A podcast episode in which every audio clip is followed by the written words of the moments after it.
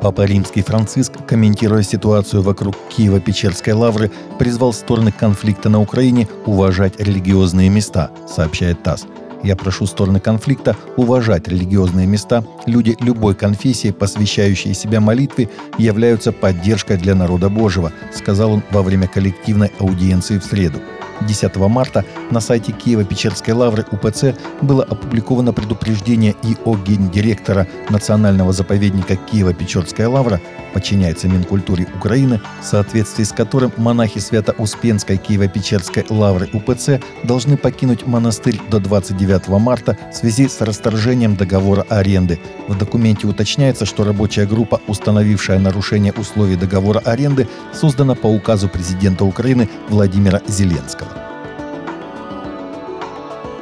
Несколько евангелических общин в Грузии публично выступили против законопроекта об иноагентах, который полностью затронул бы их.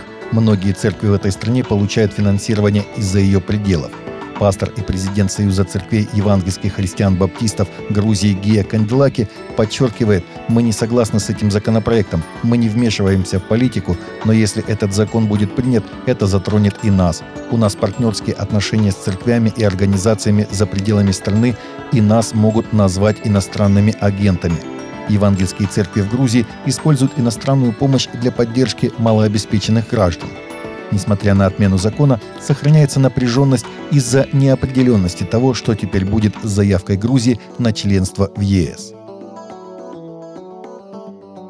Церковь Hillsong ежегодно получала 1 миллион долларов поддержки с христианской организации гуманитарной помощи «Сострадание International», которая сосредоточена на оказании помощи маленьким детям через партнерство – эта информация взята из 44-страничного резюме отчета некоего осведомителя, который недавно был обнародован Эндрю Уилки, независимым членом австралийского парламента.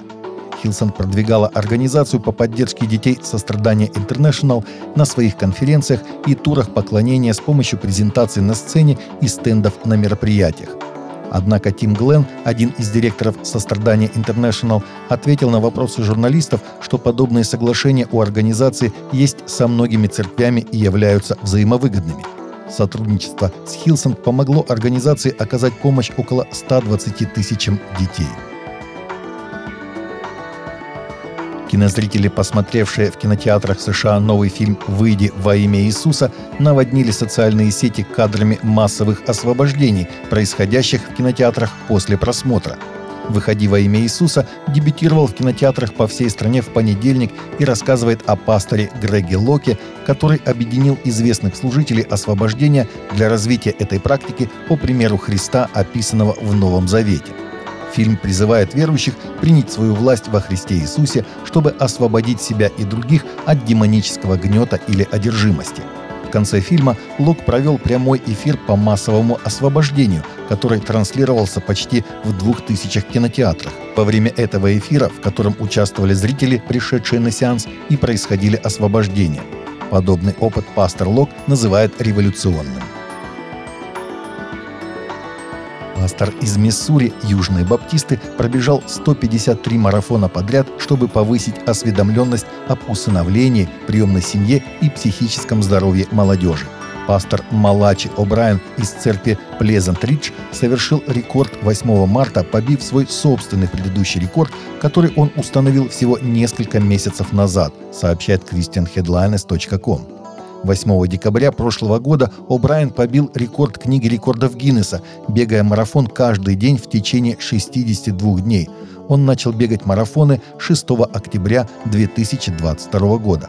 О'Брайен, известный под прозвищем «Доктор Беги», превзошел своего предшественника Вишака Кришнасвами из Дамбивили, Индия. Пастор сказал, что его целью было повысить осведомленность об усыновлении приемной семьи и психическом здоровье молодежи – О'Брайена усыновили, когда ему было три года. Он и его жена недавно усыновили ребенка через систему патронажного воспитания. Они также являются сторонниками психической помощи. Пара осознала кризис психического здоровья среди молодежи в прошлом году после того, как их старшая дочь пыталась совершить суицид. Таковы наши новости на сегодня. Новости взяты из открытых источников. Всегда молитесь о полученной информации и молитесь о страждущих.